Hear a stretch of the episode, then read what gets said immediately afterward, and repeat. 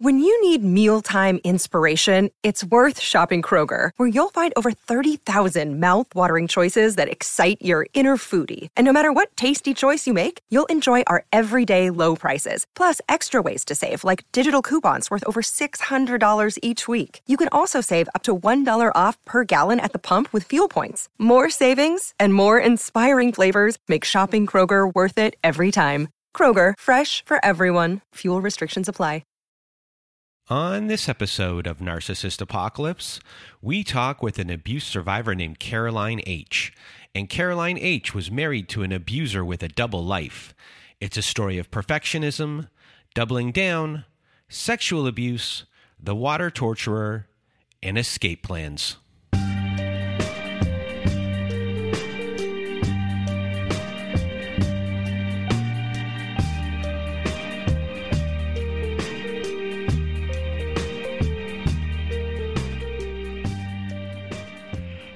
Welcome to Narcissist Apocalypse, everyone. I am Brandon Chadwick, and with me today we have Caroline. How are you? I'm really good, Brandon. How are you? I am doing well, and thank you so much for being here. And if you want to be a guest on our show, like Caroline is today, please do go to our website at narcissistapocalypse.com. Top of the page, there's a button that says guest form. When you click on that button, it takes you to our guest form page. Please do read all of the instructions and either send us an email at narcissistapocalypse at gmail.com or just fill out our guest form and press the submit button. And today you are going to hear Caroline's story and a lot of trigger warnings uh, for this episode physical abuse and sexual abuse. This story, the sexual abuse in this story, is uh, hard to listen to. It's something that I don't think we've ever had on this show before. I'm actually going to be giving a um, warning right before it actually happens, which is unusual. Uh, but with this one, I think it's um, just in case you're going to get a one last second uh, trigger warning before it uh, is talked about in this episode, and, and, Caroline will do so as well. So, a big trigger warning uh, for this episode. If this isn't for you, please turn it off. And I really just want to thank Caroline for for being here with us today. This is not an easy story to tell. So, really, just a big thank you. And Caroline, the floor is now yours. Thanks. I really appreciate you having me today. I think it's going to be a great opportunity to share story and community because I know that when people share their stories, others feel less shame and alone in the world. So I'm happy to be here sharing mine today. So, my family, when I look back, it's far different now with knowledge I have than what I thought it was then. So, my growing up, my mom and dad were married for the entirety of their lives from, you know, about 20 years old on until my dad passed away in March of 2020. They were a really generous couple and they loved each other. It was evident in how they treated each other and it was evident even to the outside world. I would get comments from friends that said, Oh my gosh, I just saw your mom and dad walking in the mall and they were holding hands. And that's so cute. And they did that. They were very affectionate with each other. And in my growing up, I always, I'm a firstborn. I always wanted to prove my worth by doing more and being more. And as I look back now, after living through what I've lived, I realized that a lot of the time when my mom showed up, her ability to love was some kind difficult. Her ability to love sometimes included a whole lot of screaming, and her ability to love included, well, if you did something wrong, your room got trashed. So it was moments of I felt fiercely protected by my dad. I felt encouraged by my dad. And by my mom, I was always trying to just keep the peace and keep staying in the bask of her love and keep trying to avoid those outbursts that just decimated me. And that part of my growing up didn't really give me that perspective of who I was as a kid until I was in my 50s. And I thought, oh, wow. So this has been my life. I've spent my life trying to prove my worth. I've spent my life trying to be more and do more so that people love me, starting with my mom, and that extended out even to family, to friends, to lovers, and to the people I married or had relationships with. That has been my theme running through all of childhood. But at the time, I would have looked at that as normal because I didn't know any better. And it's through everything I went through that I realized that those moments forever haunted every single thing I did. Just keep the peace, first of all. Just do more, be more, so that the peace can be kept. And just try to stay in that bask of love and, and wonder and acceptance versus the ugly that came out out of nowhere for which I was blamed. So, did you feel that your mom loved you? I do. She often said, I love you. So she would say those things. And I know she had it in her, but I think maybe there was an underlying something that maybe wasn't discussed with kids that we didn't know about. And I think she tried to get help on those instances. I remember lots of time her going into therapy, uh, finding out about that kind of on the sly or overhearing a conversation. And I think she struggled a lot as a mom. And I and that was hard to live through. And you know, you are at this very young age afraid of the outbursts.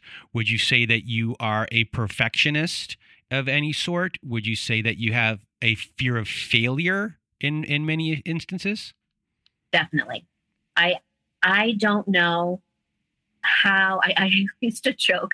Uh, I had an accountability partner, and we would meet every month uh, because we were both going through some really great career changes, and we wanted to encourage each other.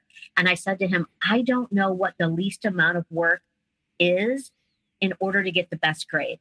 So because I have no concept of my own effort, I double down and overproduce in school, in work, in relationships." And we joked about it at the time. And now I realize it was a pretty big trauma response to how I grew up. If I am perfect in every way, if I am perfect in that I can be a size two, if I am perfect in the grades I get, if I am perfect in any, you know, delivery I have to give in front of people with work, with home life, then things will be okay. And striving for perfection has what is what fueled me the entirety of my life.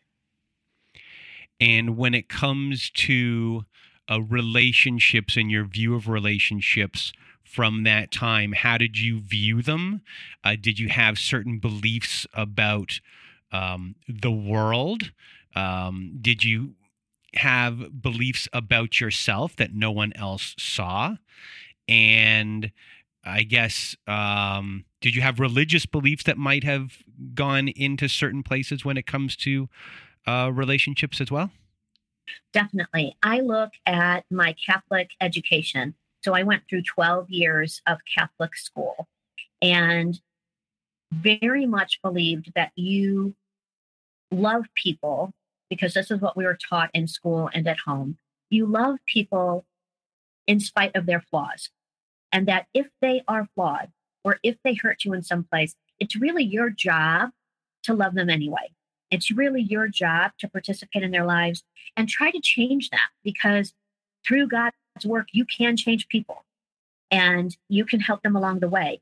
That is what fueled me in every single relationship. So, even at an early age, when I first started dating, if I was dating someone that really didn't make me feel very good, well, that didn't mean that I'd break up with them. That meant well, I just double down on who I am because I am smart enough to change them and I can do so. If just by me being good and me being overly good and me overproducing and me, if you're, if I'm going to give you a birthday present, it's not just going to be a birthday present. It is going to be a tricked out birthday experience for you to know how much you are loved and for me to prove my worth to you that I am lovable. And you can represent that out in whether it's relationships with my kids, over giving in order so that they wouldn't feel bad or, or stress about their life, making things super easy for them so that they didn't have to wonder and worry that they were loved because I was showing my love by doing more for them.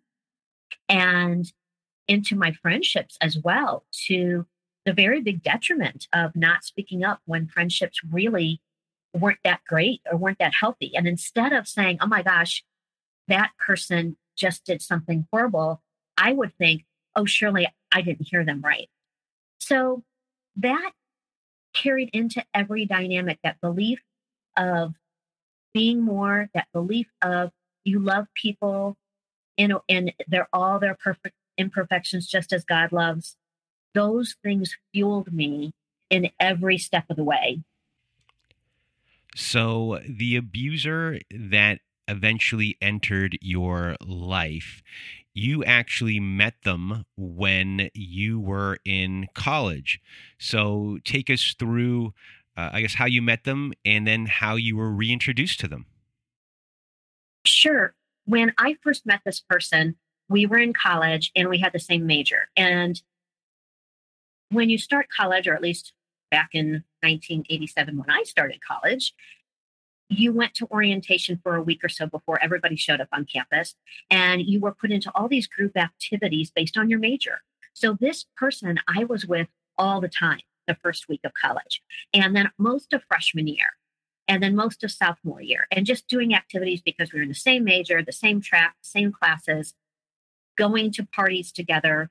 And as he got more into his major and my major switched up, we and you find different sets of friends. We still had contact with each other, but it wasn't as much. It was, you know, we know each other, still hello, still great, but not the intense of what we had freshman, sophomore year. Now, we did not stay in contact after college. And what happened about 20 plus years later is Mark Zuckerberg and Facebook. And we connected again on Facebook. And this was post my divorce and post his divorce. And we reconnected on Facebook and started a long distance relationship because I was living in St. Louis and this person was living in Kansas City. And that's where that's where the relationship began about 20 plus years after we first met. So, in a way, he was vouched for due to the history. So, yep. you're not thinking of abuse. Uh, you also have no kind of concept of what abuse is in a way because you know you grew up in an environment where you thought that this was normal kind of behavior. So it's very difficult for you to tell what is abuse and what isn't abuse. And as we stated earlier you're going about to be dealing with someone who is the water torturer on Lundy Bancroft's list. And uh, this is someone who's not really a rager per se and is very subtle in in a lot of the things that they're doing making it even more difficult to understand what's going on. So you reconnect with them on facebook. Uh, what are your conversations like are you having like a shared future? What is the dangling carrot? What's the thing that you like about them uh, the most? And are they buttering you up in a way? Are they making you feel seen? Because you just came from you know being divorced. So are you looking for the opposite of what you just came from? I guess how are you feeling about yourself in this instance? And what is this person giving you that you really needed at that time brandon i love this set of questions and i love the discussion that's going to unfold around this part of it because now i see clearly then I didn't know. So I was coming from, you know, a mother that I wanted to do more, be more, invest more, because surely if I could do that, it would control the outbursts and the rage. I entered into a marriage of 20 years that was, by all standards held currently, fairly good. The problem was we differed in going out together. He never, he didn't really want to participate in anything with me and our sex life was negligible. And those were two things that were important to me. I am a social person. I love going out. And I think the best thing you can do in life with the right partner is have amazing sex. And I, we weren't, we weren't. And so while we were really great friends, there were those key parts of my life that weren't being met. And so when I started this relationship, it was love. It was intense love. It was a physical attraction. It was acted on with great sex. It was travel. It was connecting. It was being invited to experiences and people um, via his work, via our travel together. And it was this dangling carrot of these are the things that have been missing in my life, coupled with the, the sad story that he presented about himself. No one has ever loved me like you do, Sweet Pea. My life has been so sad up until now. My first marriage was horrendous. I have such sadness over my child who is disabled. You were bringing joy to my life, and you are the only person who can fix me. My parents didn't love me. My sisters never showed up for me. That family doesn't even show up for their grandkids now. I've had this horrible life where I've never felt love, and you are bringing love to me. So, for someone who wants to overinvest in people to prove their worth, I was off to the races. I was, man, proven decorating. I remember coming up to Kansas City and decorating his son's door for his birthday. Balloons and streamers and just overproducing myself. If there was something to be done, I did it to the nth degree. If there was a party to be had, it was balloons and streamers and everything amazing.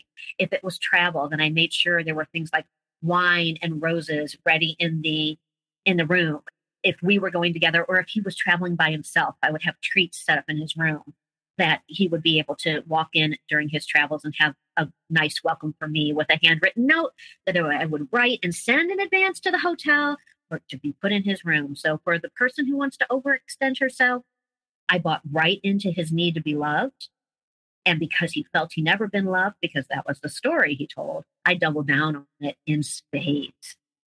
And those first six weeks of our reconnection were magic. And I would spend the next almost eight years trying to achieve the first six weeks again. And that first part of our story really sets the tone for the entirety of every single action on the on the back eight plus year, almost eight plus years of me trying to get to those moments again was he reinforcing all of the things that your mother rejected? Yes. He was reinforcing everything about me as a human. Uh, so let's say, oh my gosh, Carolyn, I love when you walk into a room. I love to stand behind you and watch how people gravitate towards you. I love to watch the attention that you get from people because of who you are as a person. You're you're amazing as a person. You're stellar in what you do. You're so smart in how you do your work in sales. I love seeing how you talk when I go to events of yours and how you can communicate and you can make things happen by your connections and fueling of me with attention as far as the amount of sex we had, as far as just everything about me that was so ignored in my first marriage and at home growing up he emphasized with a marching band and fireworks. So, you know, you have this beginning part of the relationship, you know, you're hooked right away. Is there an event that like hooks you for good and you're like, okay, this is it? Or it was just all of it combined? Uh, there was one event, and it was this entire week long experience that he was asked to go to for his work. And he invited me. Spa treatments during the day, great meals, and we were hiking um, all over the place. And he, I remember the day, and it was, it, it's interesting because it was in March. He said, Let's go hike in Sedona and let's fall in love up in the mountains. And that night when we got home, you know, he professed his love and wrapping himself around me. And oh my gosh, I love you so much. And look what we're creating. And that was it. I was off to the races. I was in it, double down, tied to it. What more can I do to make this work? So eventually things take a turn for the worse. So when does the devaluation begin? When I look back with what I know now, I can mark it to six weeks in. So I just gave you a timeline of when I would I was hooked, right? That was March. In December, the previous December, we went on a trip to Vegas. And I look back now, and that is actually when the devaluing began. That's actually when I started to work into the cycle of double downing to prove my love. we were at this, getting ready to go out to a concert in Vegas. He had gone down to the bar early. I came down the elevator just feeling unstoppable. If there had been a wind machine in the casino, that's what I felt like. My hair was perfect, kind of blowing in the wind. That's what I, that's the vibe I had about myself, feeling really good. And I got down there and he said to me, You look like a whore. And I said, I'm sorry, what? And he said, You look like an effing whore. And I said, That really hurt my feelings. He said, Oh my God, you can't take a joke. Are you kidding me? I'm giving you shit and you can't take a joke. What I did was go into defending myself. I'm not mad about it. I'm I'm just saying that hurt my feelings. And he came back with, okay, so now you're going to want to have to talk about this the whole rest of our trip. About, I mean, he was he was so devaluing me, which then only uh, made me jump into defense mode and proving my worth mode. Well, maybe I misunderstood him, right?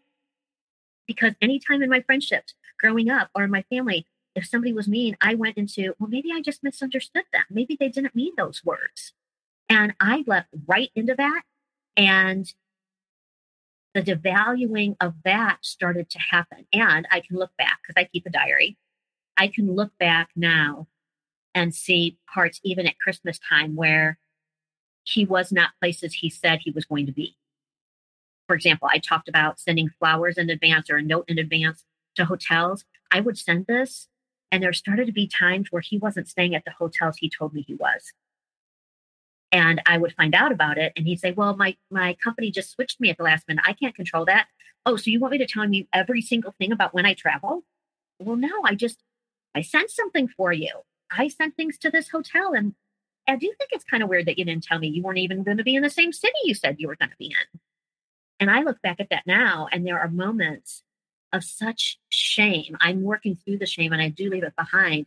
But I think, my gosh, all these things that I recognize now that were just the tip of the iceberg of what was to come.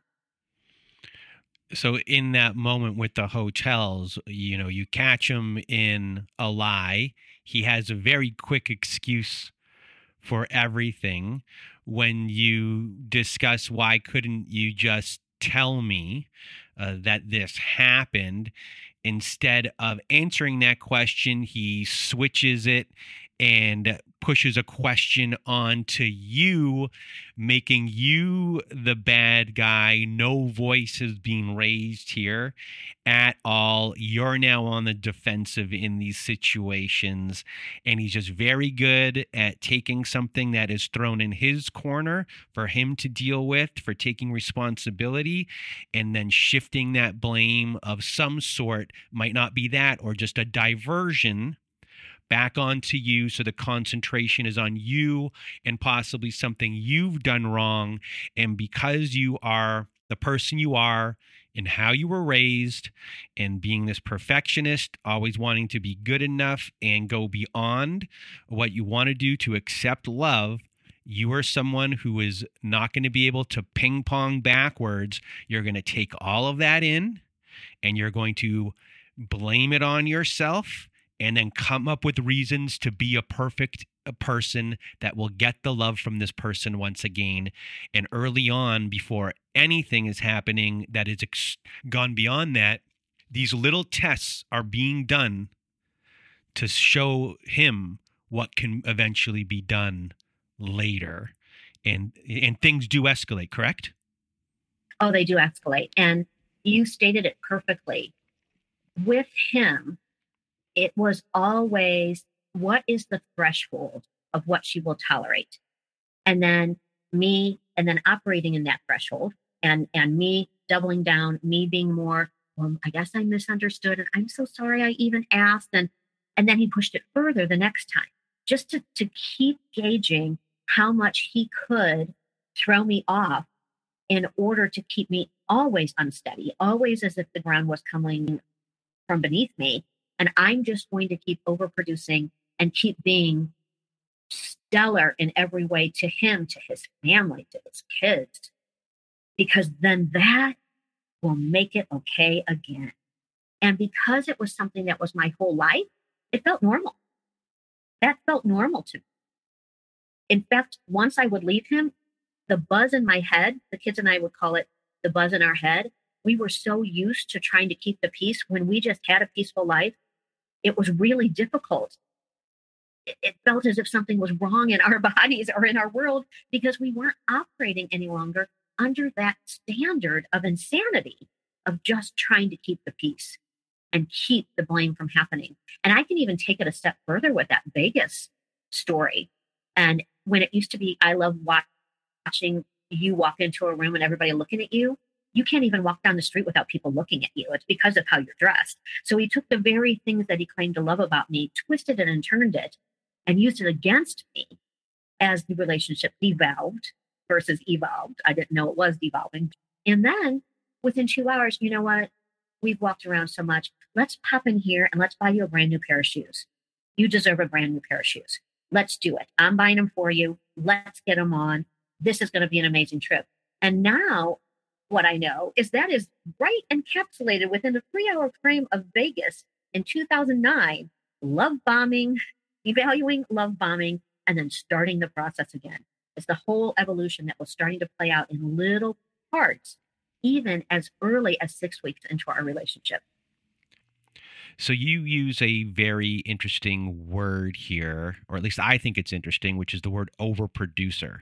And to me, it's a very job or career oriented type of word. You know, a valued member of the company, they're a producer.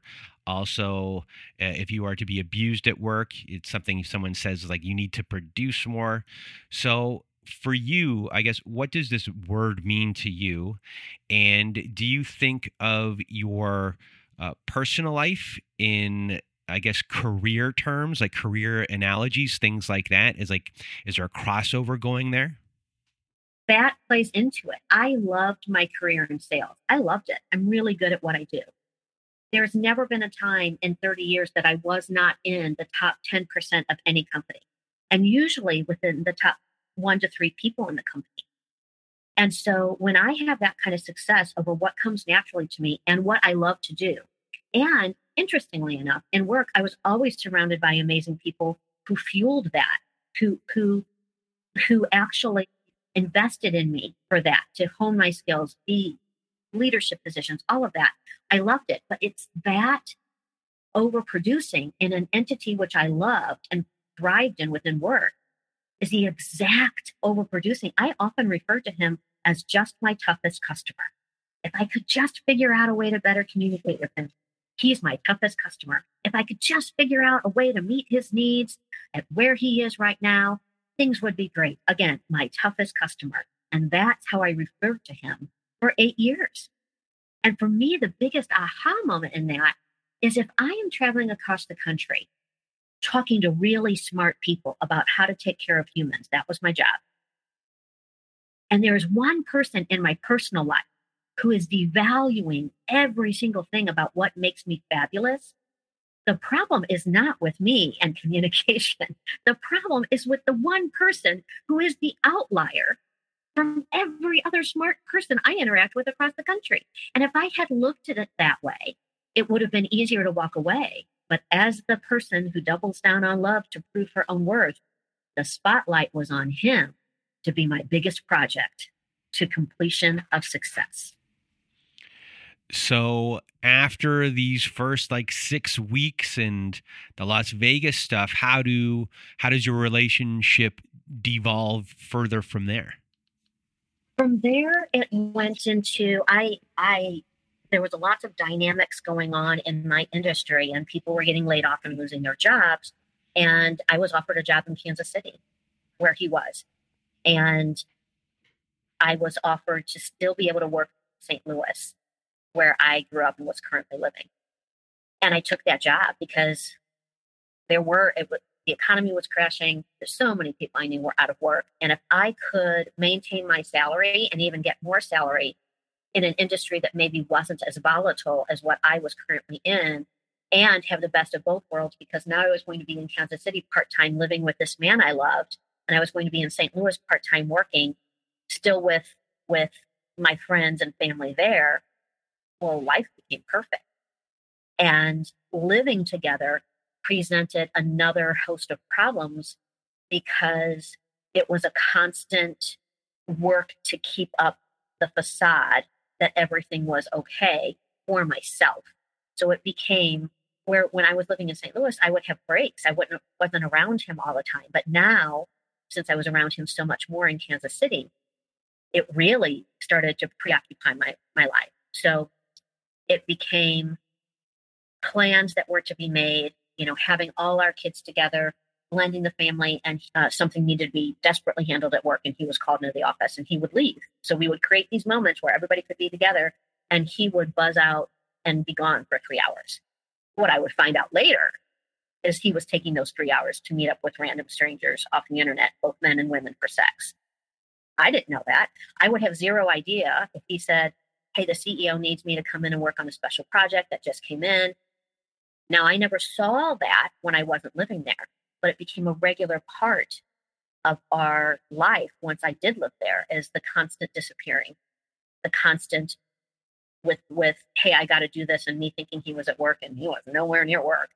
And it became then an easier opportunity for him to create me as the problem. Because if i'm asking well gosh why do you get keep getting called into work like that? it was just a hey what's happening at work that is requiring this more? Oh my god carolyn you're what you don't want me to work now this this is what this, i provide for us i provide for the family we're building together you don't want me to work well no that's not what i said oh, so you want me to, you want me to go, you go through my phone? You want to see what I've been doing on my phone? I said, no, actually, I don't. I just asked about work. But what I see now is he knew what he was doing. So he he's not quite sure what I'm doing. So how much can he unnerve me to stop asking questions? How much can he unnerve me so that eventually I just be quiet about what's going on? Because it was easier to be quiet than it was to face his wrath about throwing things at me to see what stuck, to which I had not even brought up to, as part of the equation.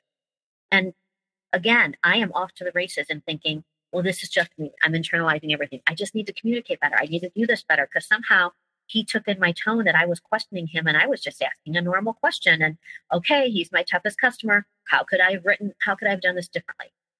I, I recently found a, a journal from these time frames, these this middle ground of living in Kansas City and and the evolution of our our relationship and i was very nervous to read it because i thought oh my god this is going to make me so sad this is going to make me really sad to to reread the documentation of devolving in our relationship and it actually gave me such peace because during that time and i do believe this is part of what saved me that the gifts i bring to the table as far as empathy connection I don't quit, I never lose, are the things that when I decided to start investing in myself would help me heal.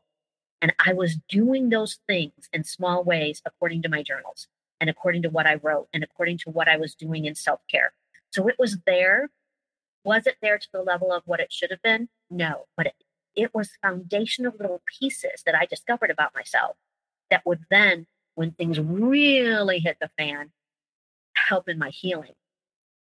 I started to realize, hey, well, maybe, just maybe, if I invest who I am in myself and in the right people, all this other stuff I can eliminate from my life because I won't tolerate it any longer.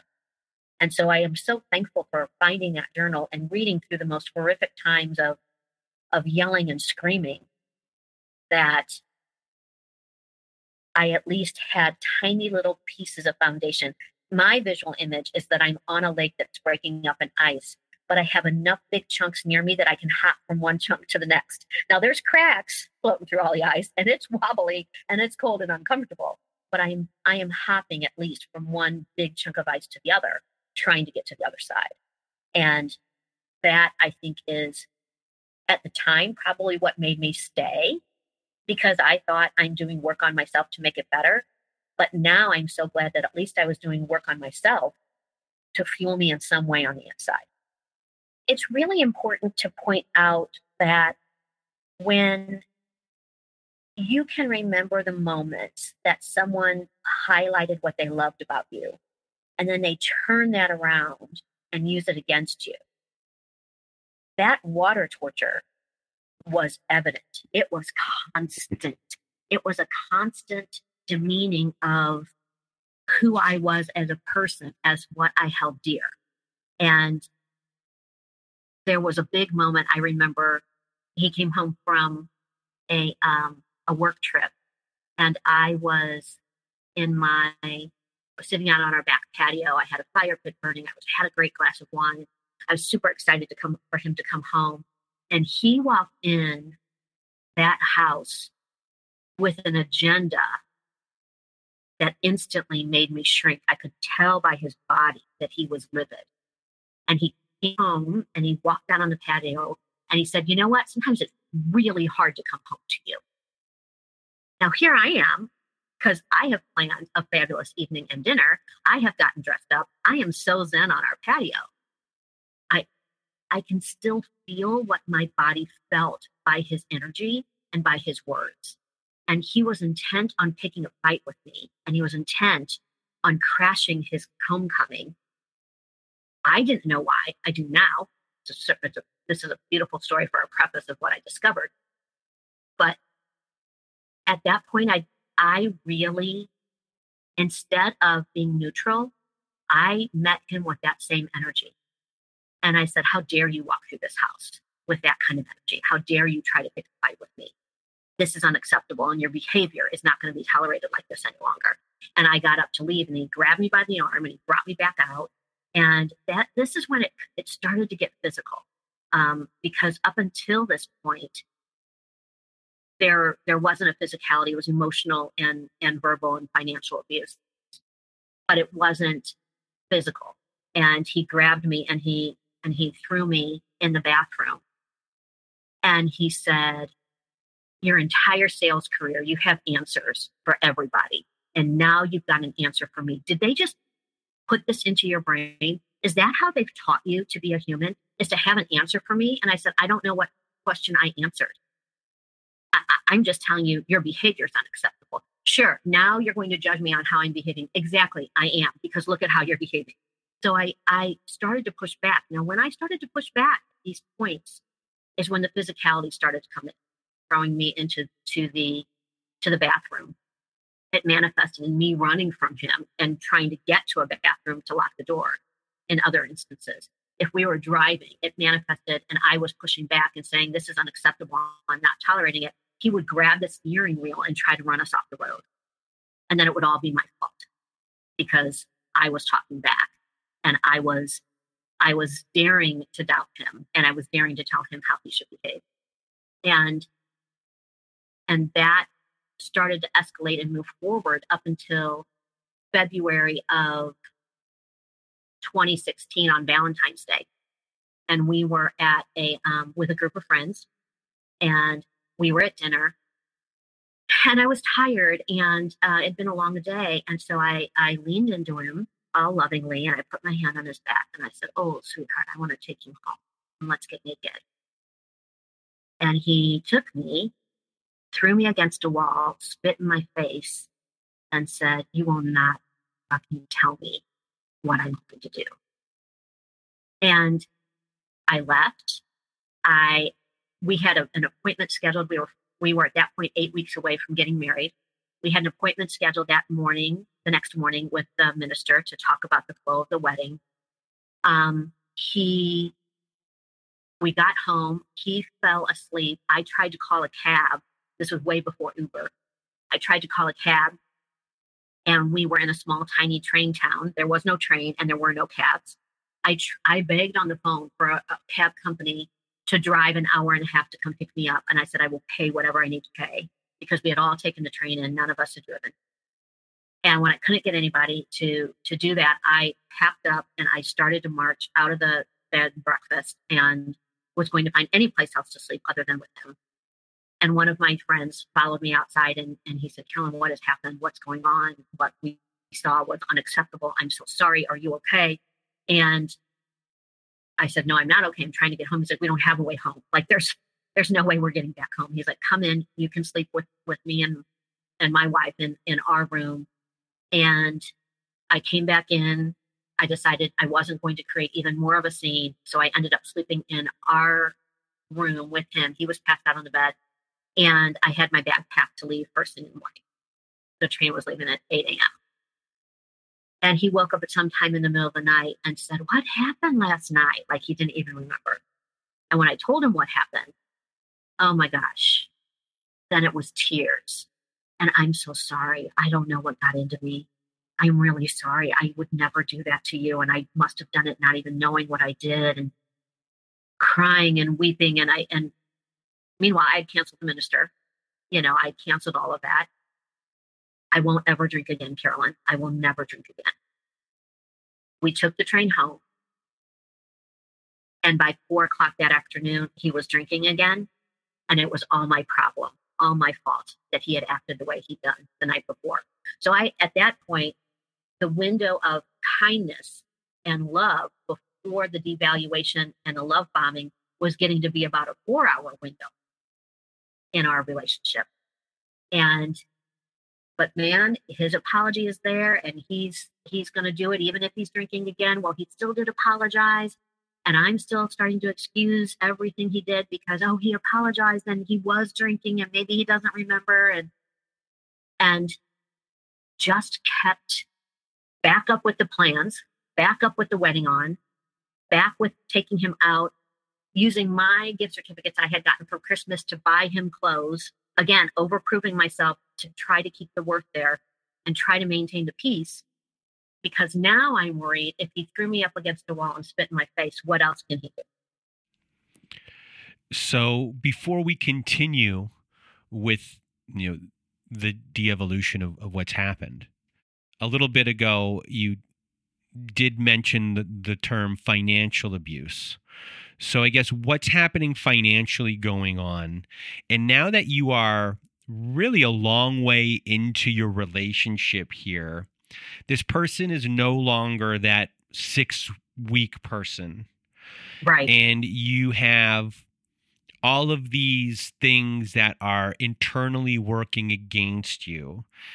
I guess over time was your, you know, you said you started standing up to him, which is a big thing. And then you started to notice once you stand up to him, abuse tactics escalate. So now you know exactly where it can go. So I guess at a certain point, uh, your feelings about this person of what you're dealing with are one way. Eventually, it changes into fear uh, so, what are all of the feelings throughout, and how do they change?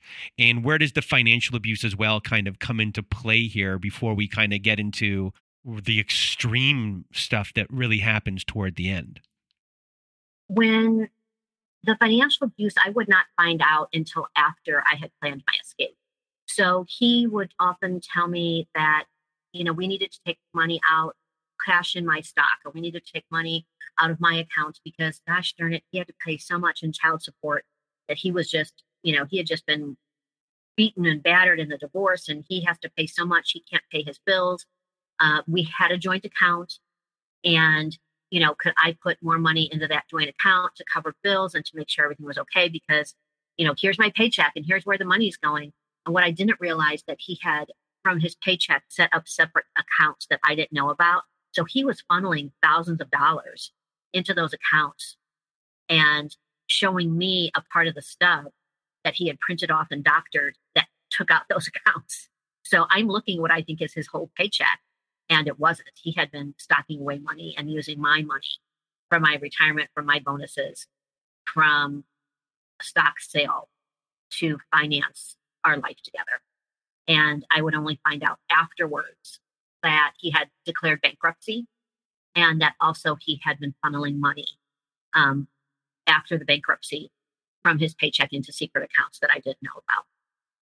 So that's where the financial abuse abuse started to happen. So I guess how are you feeling about yourself now from where you were to who you are now? And I'm sure being a perfectionist is not easy here because there's a lot of shame, embarrassment, uh, feelings of failure. So, were you in touch uh, with these feelings uh, at the time during this time, or were you avoiding them the whole entire way? This part, and particularly these feelings, my God, decimated.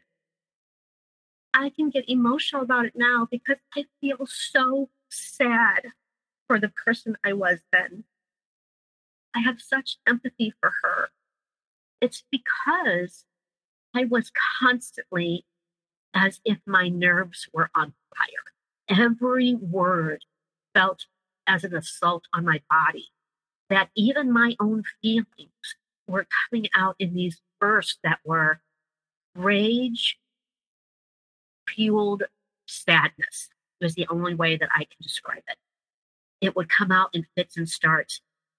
If there was if if there were moments when it was so bad that I decided to be quiet instead of speak up for myself, my God, Brandon, I would have coughing jags where I couldn't even catch my breath because my body was holding back so much of what I wanted to say. It was literally making me cough and I couldn't catch my breath.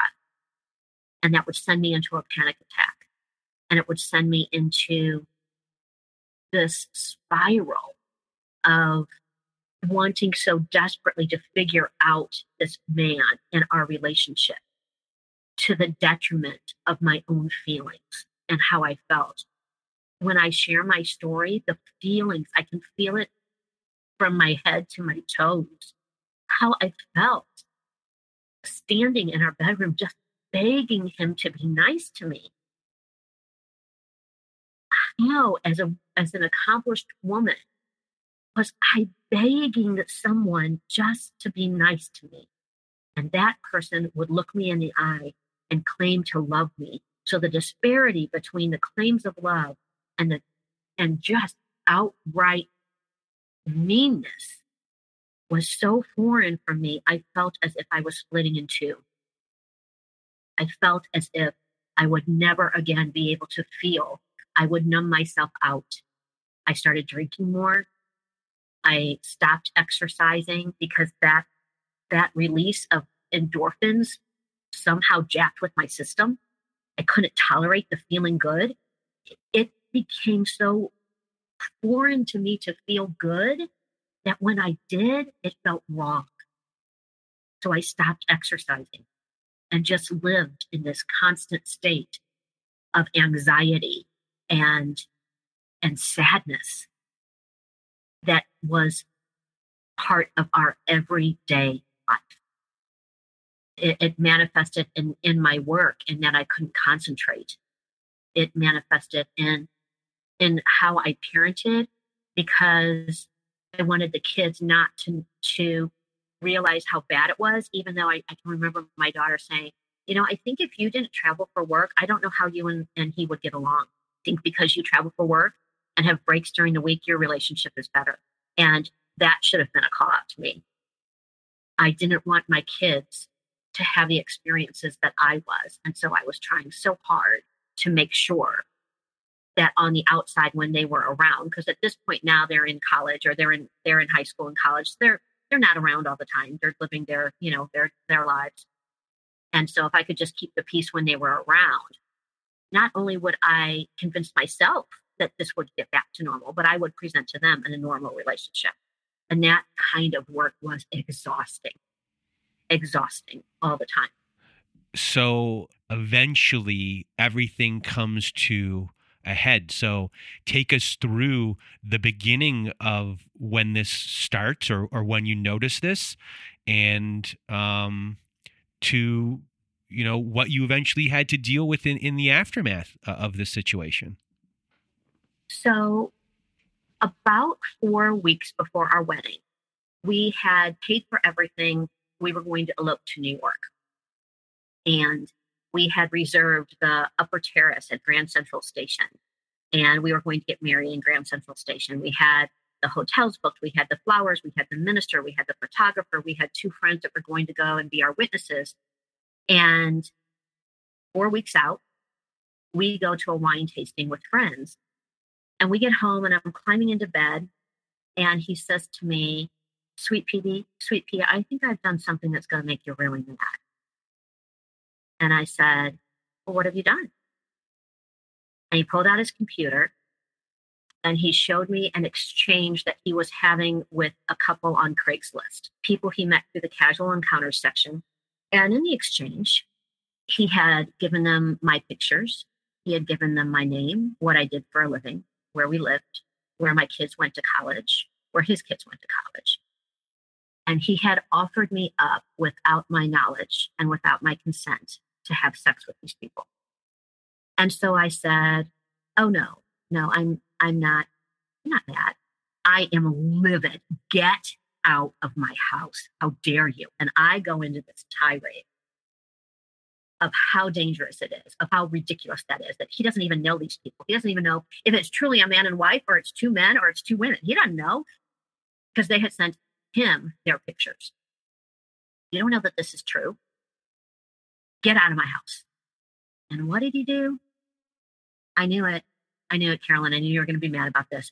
And now I guess we're going to have to stay up all night talking about how your feelings are hurt, how you're so mad I did this.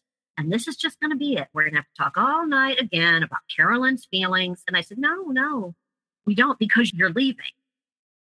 And he got up and he closed our bedroom door and he locked it and he said, I will never leave this house.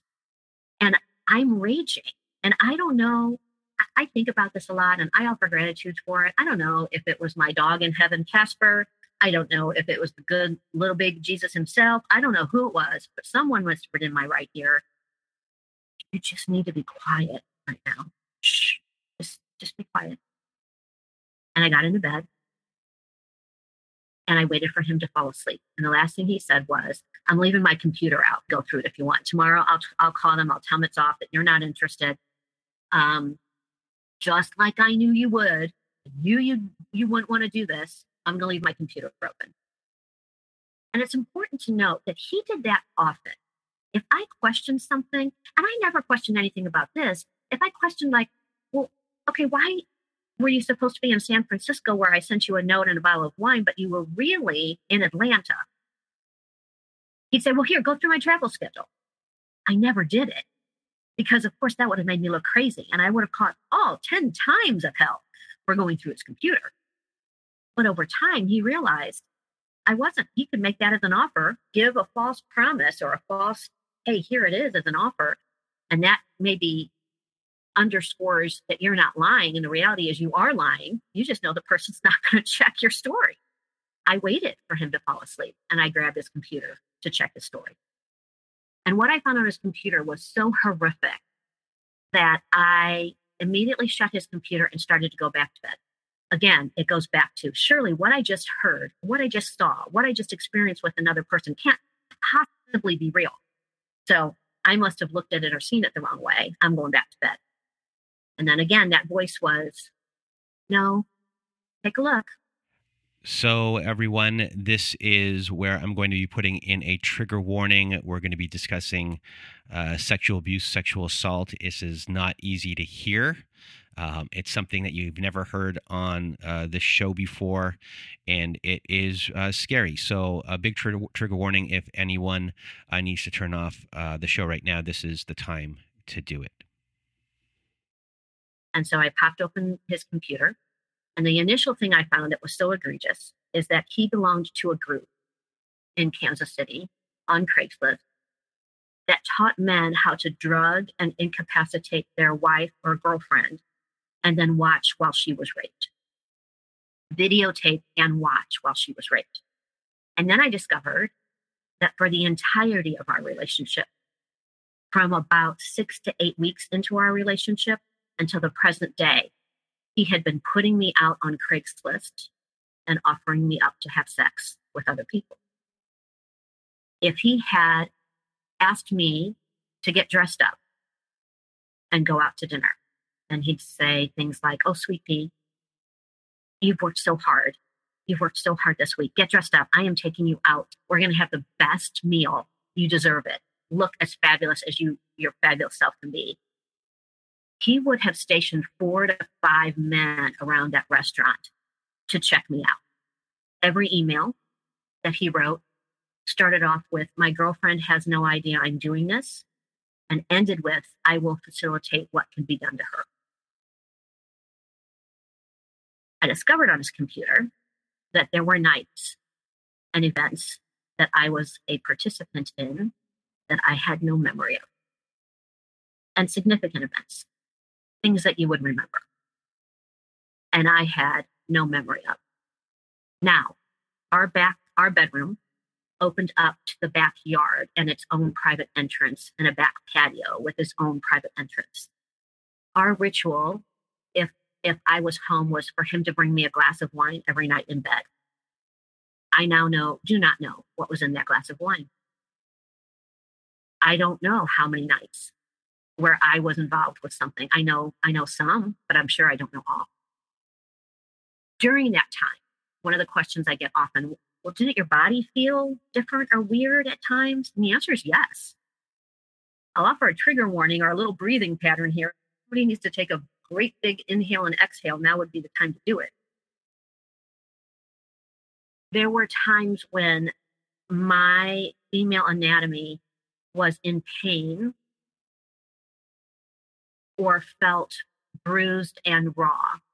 And I would think, well, maybe I worked out hard and and maybe I forgot to change my my gym clothes because again I wasn't working out often. So when I did, I thought, oh well maybe, you know, I did too much. I'm not used to that. I would go to the doctor because I had constant yeast infections. So there were things that I never would have in a million years thought, I think he's drugging me and allowing me to be raped. Not once would I have thought it. There's a great webinar that was done by domesticshelters.org back in um, 11 11 2021 that deals exactly with this kind of abuse.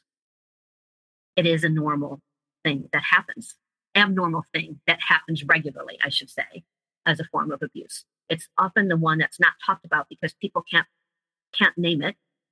People couldn't have ever raised their hand. I, I was just in a meeting with a psychiatrist, and she said, actually, Carolyn, if you had come to us with even the inkling that that's what you thought it was, you probably would have been labeled delusional, had a diagnosis that put you in a three day hold.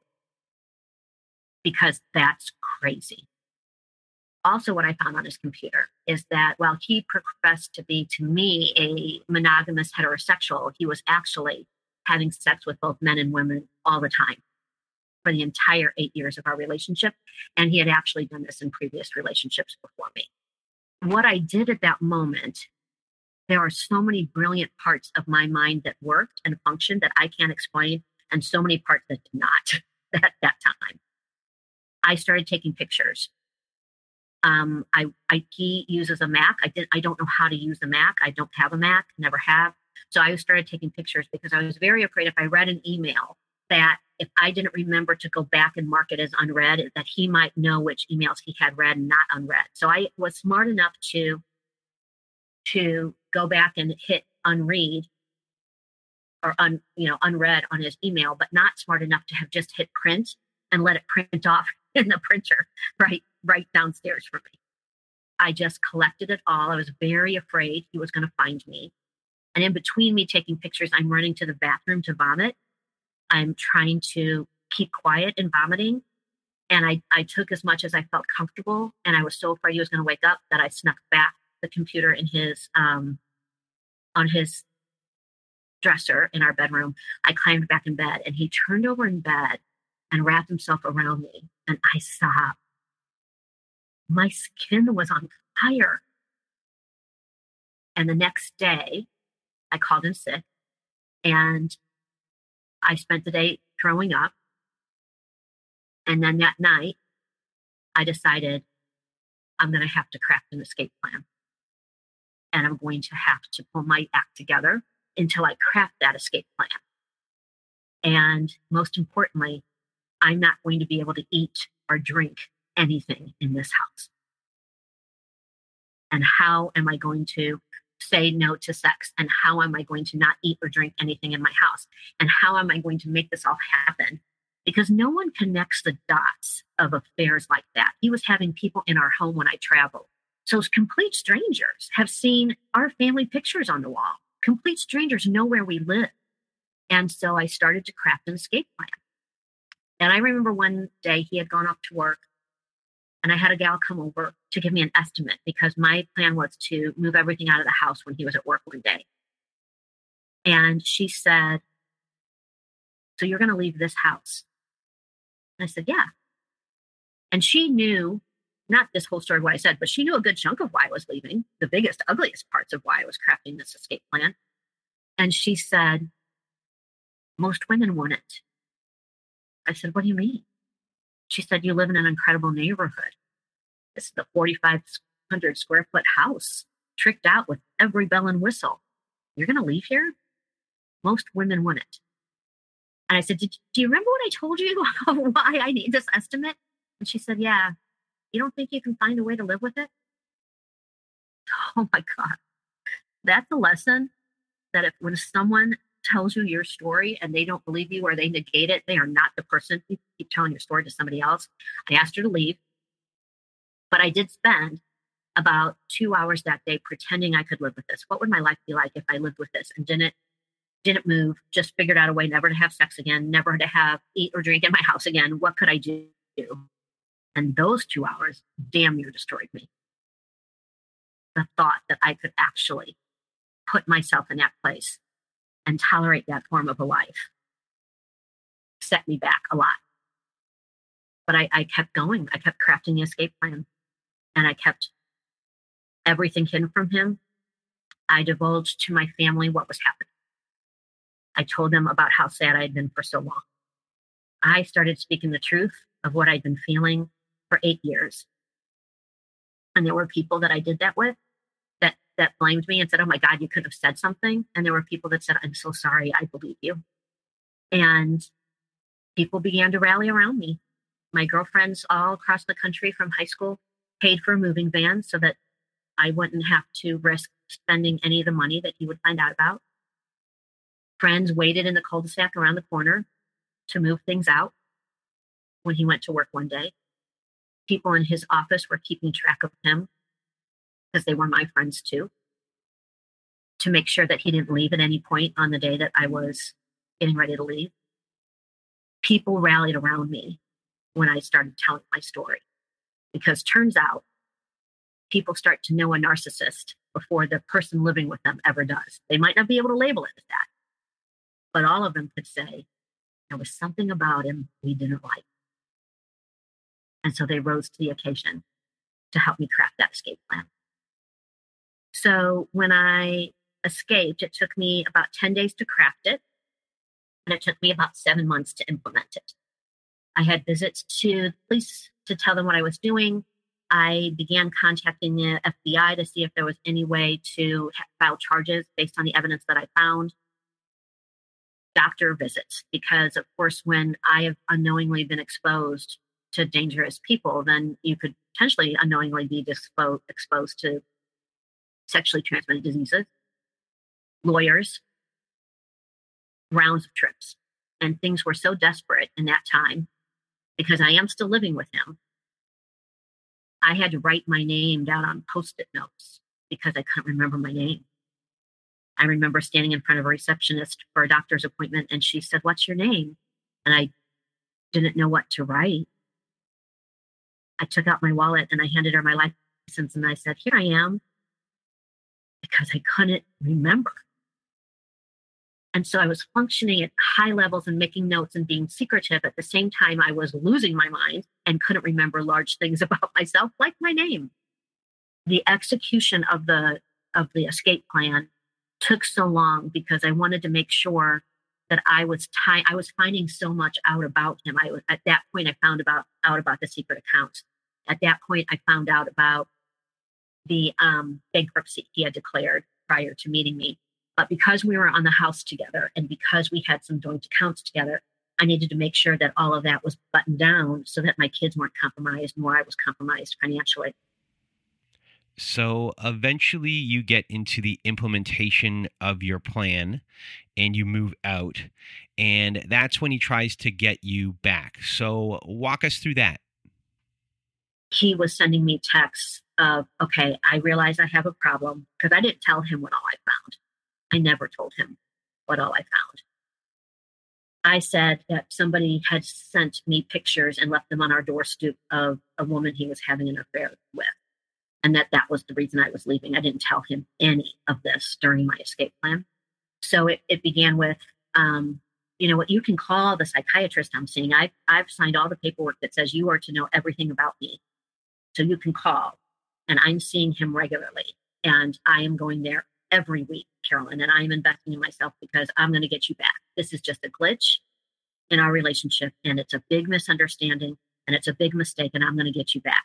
And so, now because I know who he is, I'm actually doing the thing. I'm actually calling the psychiatrist because why would I doubt him? Why would I doubt that he had given the the information or was even going? They didn't know who he was. He had never made an appointment.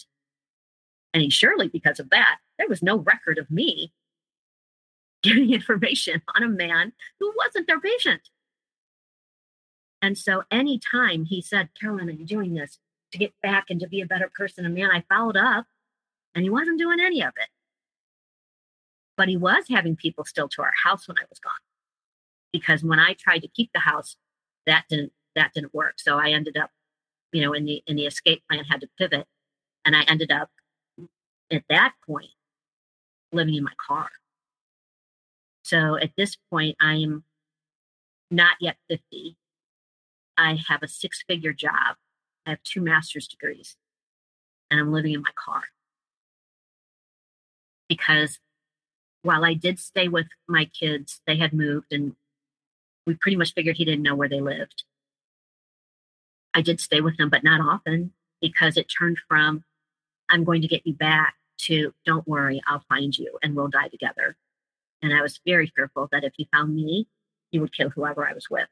I have amazing friends who would have housed me the entire time. And I was afraid to stay at their places. I did have the luxury of traveling a bit for work.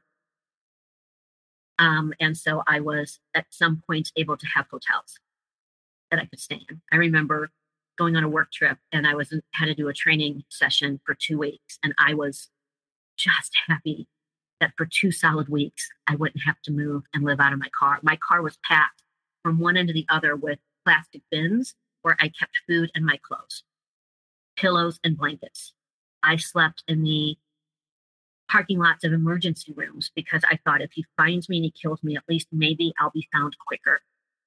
Or if I die, because I often thought I was going to die, at least I'll be found quicker. And so for me, the shame that was so infused in what I had allowed myself to become and what I had allowed myself to live with and what was done to me that the overarching want to be safe. Push that shame to the side and i'd have to deal with it later.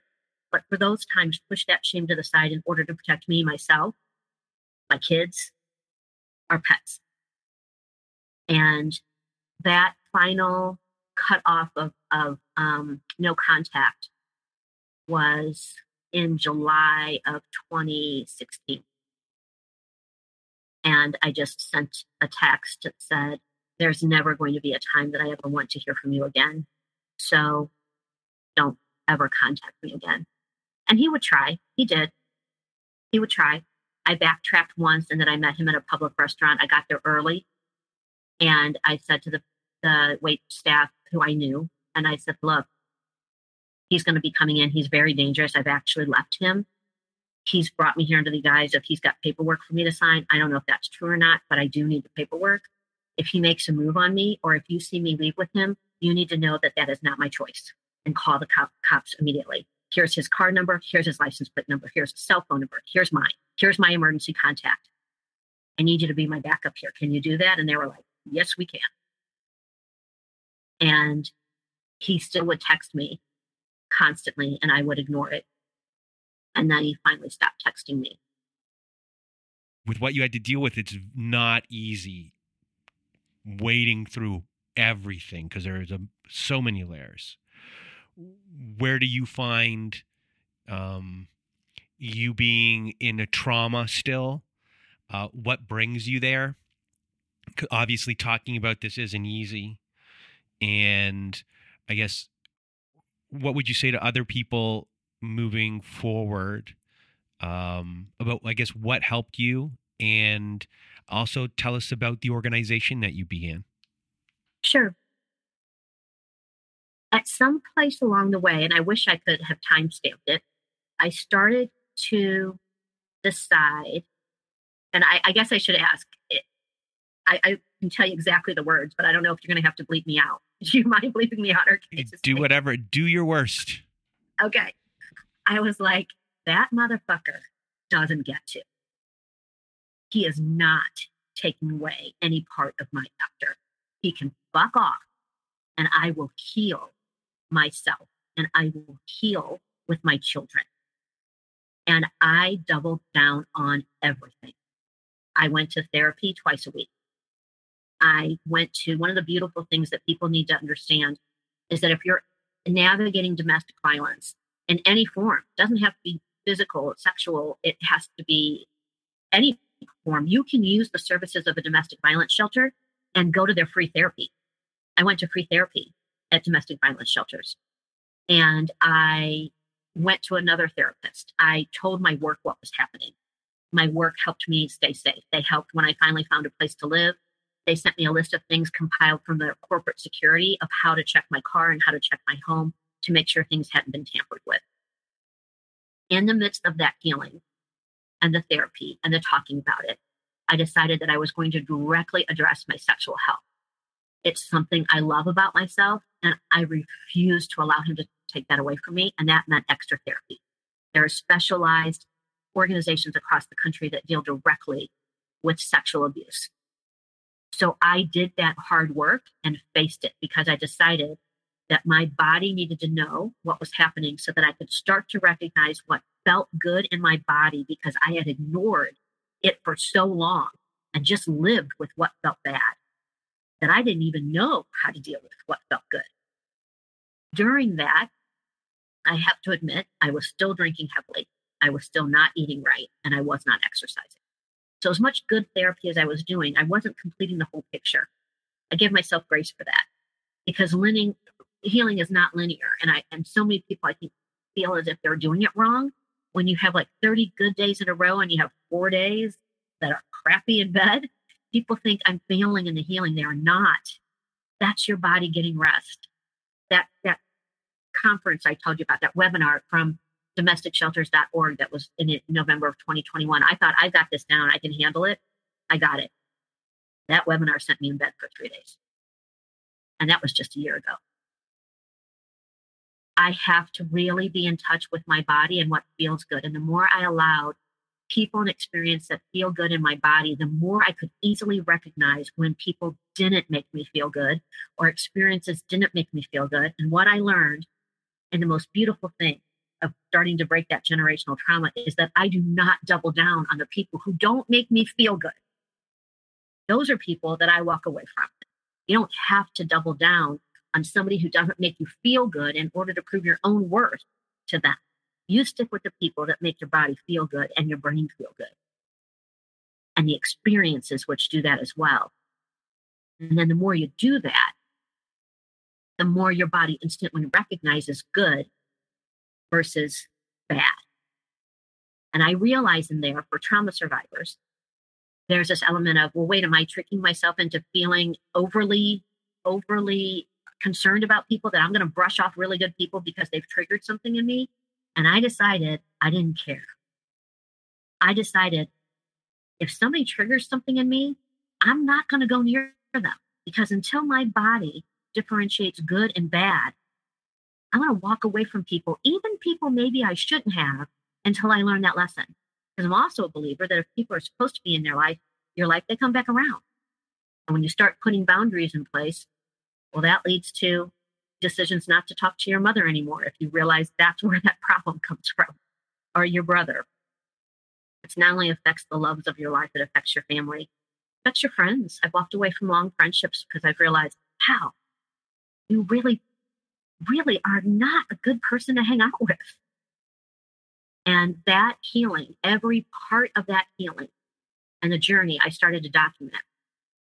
And I took those moments of mine and I created an organization called safeinharmsway.org. We're an online community because every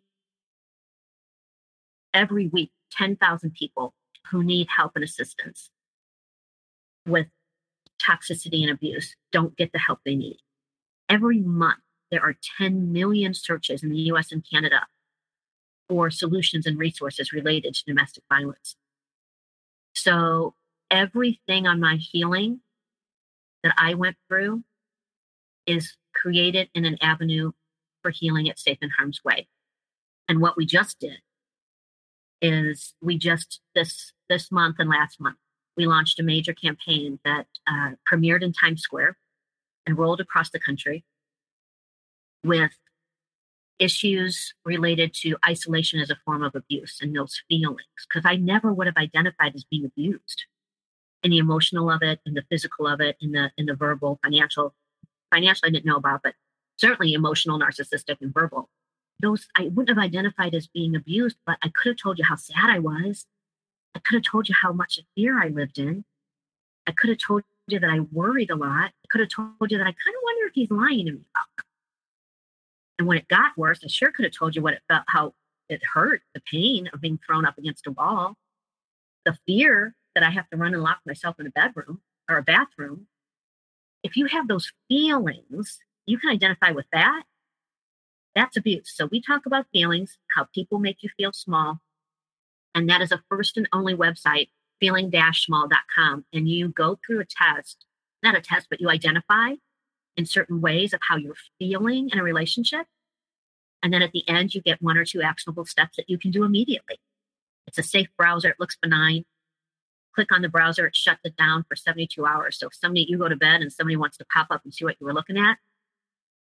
So I get to bring those solutions to the world. Again, as a, a component of my healing, the people in my world who helped me far and wide and still do. I want to bring that to other people. And that's where it's that's where it's ended. Or that's where it's evolved currently. And if you have any words of wisdom for everyone listening, what would it be? The most beautiful thing you can do, because to the person, every person I work with across this world who has experienced narcissistic abuse, or domestic violence. They are empathetic, fiercely intelligent. They never quit, and they always win. What makes them double down on staying with someone to prove their worth. If you take those very same skills and invest them in yourself, you start your healing process. And if you do that, coupled with boundaries, of allowing your body to know what feels good and what doesn't. But most importantly, acting on the people, the experiences, the food, the fun, the travel that make you feel good and not saying, well, this makes me feel bad, but I think I can fix it. You put that boundary in and think of through a window and very far away as a nice way to love some people, then you start to choose what feels good and what is healthy versus living with the constant state of anxiety on what a person or experience is bringing to your world. So, boundaries and taking those same skills that you have authentically within yourself and investing them back into yourself, the two biggest takeaways. And, and I'll say over it all is the realization that healing takes a while and you're not doing it wrong if you have a bad day or a bad week. But reaching out to people is the way that speeds up that ability to stand back in the light. Well, Caroline, I want to thank you for being here with me today. You're welcome. Thank you for having me, Brandon. I sure do appreciate it. Eh, what you did today is not an easy thing to do. I've said it many times. Uh, your story is a difficult one to tell the depths of it, the the trauma and how deep it can go. It's um, a dangerous thing to do for a lot of people who haven't gone through a lot of the therapy. It's still a, you know re-traumatizing thing to do. You know, coming on the show and doing that and sharing with anyone with everyone, uh, not easy thing to do at, at all. And you did a wonderful job today translating your story, your experience, and your feelings. All of those things are going to validate uh, everyone out there. And I cannot thank you enough for for being here with us today and, and sharing your story. Well, thank you for having me, and and it, with your blessing or permission, I will take all the resources I used and create a PDF that your that any listener can download. Okay. And and then have that tool of resources um, to easily pull from for their own immediate and actionable plans they have at those moments when they're most most in pain. Thank you. You're welcome. So everything that was just mentioned will be in our show notes if you want to contact Caroline and get all of these resources. And if you want to be a guest on our show, please do go to our website at narcissistapocalypse.com. Top of the page, there's a button that says guest form. Click on that button and it takes you to our guest form page. Please do read all of the instructions and either send us an email at narcissistapocalypse at gmail.com or fill out our guest form and press the submit button.